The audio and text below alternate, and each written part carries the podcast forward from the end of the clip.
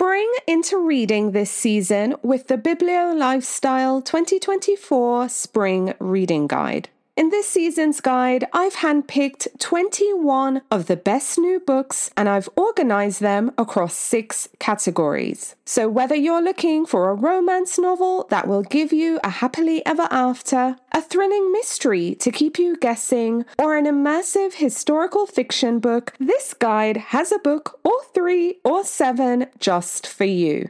Now, if 21 books sounds like too much for you, there's a minimalist reads list in the guide, which includes a list of six must read books from across genres. But wait, that's not all. The spring reading guide also includes fun recipes, spring activities, and lifestyle tips. So head on over to springreadingguide.com and download your copy of the guide. That's springreadingguide.com and download your free copy of the 2024 Spring Reading Guide. So download your free copy and discover your next favorite book. Happy reading!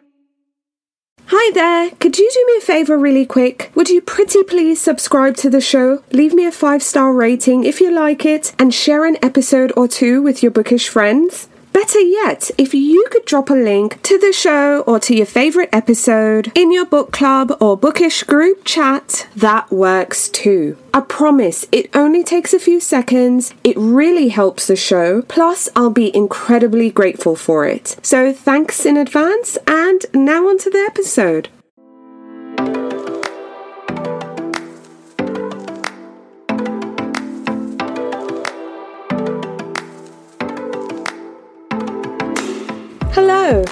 I'm Victoria from Biblio Lifestyle, and you're listening to the Reader's Couch podcast, the show that will help you bridge the gap between living a full and busy life to one where you're reading, learning new things, and having fun. In today's episode, I'll be talking all about organizing your books and sharing 10 different ways how you can organize your bookshelves. So, if you feel overwhelmed by the amount of clutter on your bookshelves, if you can't find books you're looking for, or if you have a lot of books but you feel like you have nothing to read, I think you'll find this episode useful. So, stay tuned. So, my idea of a good time is spending time with book people. And if you feel the same way, I hope to see you on Thursday, April 27th through to Saturday, April 29th at the Epigraph Literary Festival. It's a free virtual event that's all about books, the joy of reading, and the literary lifestyle. We also have an amazing author lineup, some great speakers, and fun sessions. So visit epigraphlitfest.com to register for this fun virtual festival. That's epigraphlitfest.com to get your free tickets. Plus, early birds get first dibs on event swag. So go to epigraphlitfest.com to register, and I hope to see you there. Well, hello there, and welcome to another episode of the Reader's Couch podcast. Today, I'll be talking all about organizing your books and sharing 10 different ways how you can organize your bookshelves. I'll also share the methods I use and talk more about how I organize my own bookshelves. Okay, so before we get into the episode, full disclosure, I'm a bit under the weather today. Um, I'm coughing, my head hurts, I'm stuffy. It's just it's it's a mess. So if I sound a bit off today, apologies. But I really wanted to get this episode out to you today, so um, I hope you'll bear with me if I do sound a bit off. But anyway, let's get into the episode because I'm really excited to talk about bookshelf organization. Organising your bookshelf can help to make not just your space look neat and tidy, but more importantly, it makes it super easy to find the books you want when you need them. So today, I'll be sharing 10 different ways how you can organize your bookshelves. Now, if you need help decluttering your bookshelves, I recommend listening to episode 76 How to Declutter Your Bookshelves and Organize Your Books. I think you'll find that episode incredibly helpful. I was going through a huge book purge when I was recording that episode. So, again, if you need help decluttering, if you need to purge some of the books that are on your shelf, episode 76, I think you'll find it helpful. I also think that organizing your books is also a great thing to do when you're in a reading slump, and I talk all about reading slumps in episode 88. So, those are just some additional resources that I think you could find incredibly helpful. So, consider giving those episodes a listen as well. Okay, so let's talk about bookshelf organization. Now, the first thing folks often ask is, well, why is bookshelf organization so important? Now, I think having a solid system is beneficial for multiple reasons. Of course, top of mind is the fact it makes finding the books you're looking for easier, but more importantly, as well, it increases the odds of selecting a book to read. Because if you're anything like me, you want to read something, you don't know what you want to read you go look on your shelves and it's just, it can be overwhelming at times. There's just so many different options there. But if you don't have an organization system in place, then it makes even following your mood harder because I'm a mood reader. So when I want something to read, I'm looking for something that will suit my current mood or that will give me a, a feeling. So if I'm in, you know, the mood for something thrilling, if I want a thriller, something mysterious and exciting, I need to be able to find those books, or I need to think of an author that comes to mind whose books I have, and I need to be able to go straight there and grab some options. Now, if you're not organized, it just kind of makes that harder. And another benefit is the fact that if you're anything like me too, organizing your shelves just makes everything just more beautiful and pleasing to the eye. And it can lift your spirits because sometimes, again, when I'm in a funk, I just go straight in that little corner there where my books are and I'll just lay down sometimes on the floor, on the carpet, and I'll just stare up at the shelves or I'll just browse my shelves. Sometimes I'll even grab a duster and I'm dusting them, I'm looking at them lovingly. So sometimes it can lift your spirits and it's just pleasing to the eye as well. So, needless to say, bookshelf organization is important because it offers us so many benefits. So, let's get started. Let's talk about 10 easy ways that you can organize your book collection. Of course, no professional or bookseller or librarian experience is necessary. So, let's get to it. Okay, so number one, one way that you can organize your bookshelf, and I think this is really simple and really easy, is by separating fiction and non fiction. Now, I think this is a universal method. Uh, booksellers use this. Fiction books are usually f- found in one section, non fiction is in another, and then, you know, you can have a mix of things in other places. But I think just having that clear divide of fiction versus non fiction can be super helpful. Number two, another way you can organize your bookshelf is by author. Now, this works best if you have multiple collected works from authors you love or authors you plan on reading one day right? Now you can kick this up a notch by arranging the books by each order by by each author rather in order of publication. I think that can be helpful. So let's say for example, top of my mind right now is Agatha Christie or Stephen King, right? Two authors with lots of books to their name. So I would recommend that you keep your Stephen King books in one place, keep your Agatha Christie books also in one place. Again, if you want to kick it up a notch, organize them according to publication date. I think that can be helpful. And lucky for you, I have both those authors' book list over on the blog, so you can see their books in order of publication, so you can use that as a guide. So there you go. Organize your books by author and kick it up a notch by organizing them in order of publication. Okay, method three organizing your bookshelf by separating your classics from your contemporary.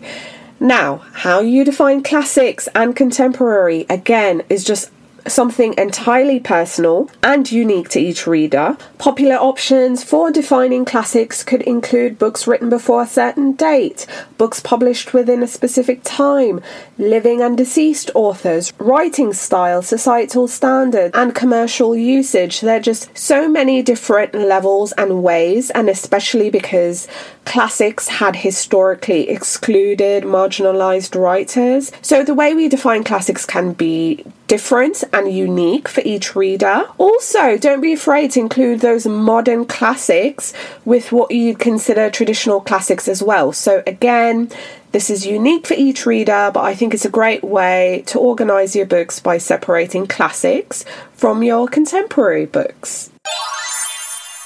Okay, number four, organize your bookshelf according to mood or your emotion. So, if a book made you smile or laugh or cry, um, if a book kept you up into, you know, late into the night, early into the morning, a book you couldn't stop turning the pages, maybe there's a book that opened your eye to something or a book that changed your life. Those are books you probably want to keep in one space.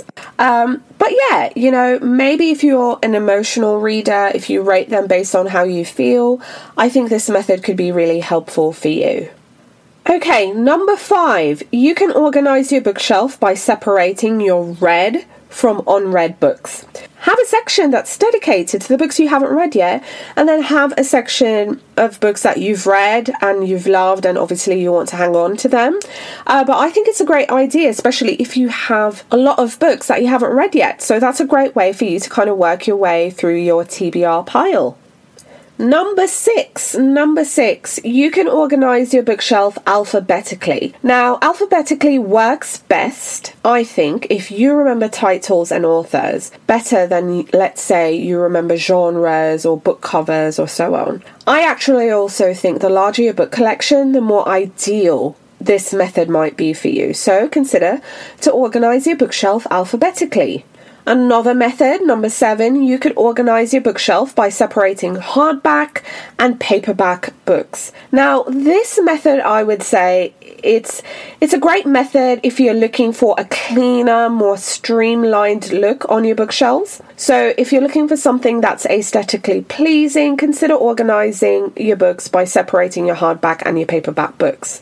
Another way that could be really pleasing to the eye is organizing your bookshelf by color. Now, the color organization strategy is ideal, I feel, if you're a person who remembers the book cover and colors, you know, because some people are visual like that. If you love vibrantly colored bookshelves, if you love things that make a statement, I think um, organizing by color could be just the method for you. I think it's also a great opportunity if you want to get super creative with your shelves. Then that could be a very helpful uh, method for you.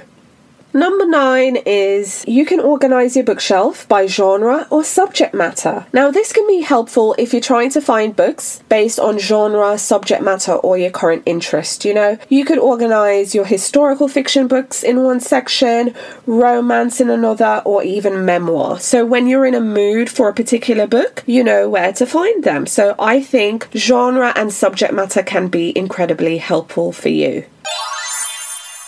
Okay, so number 10, you can organize your bookshelf by separating your favorite books from books that you maybe didn't like so much, you know? Your favorite books, however, I want to be very clear, these are the books that you absolutely loved. These are books that you can see yourself rereading one day in the future, even if you're not a prolific rereader. This is also a book that you're often recommending to friends.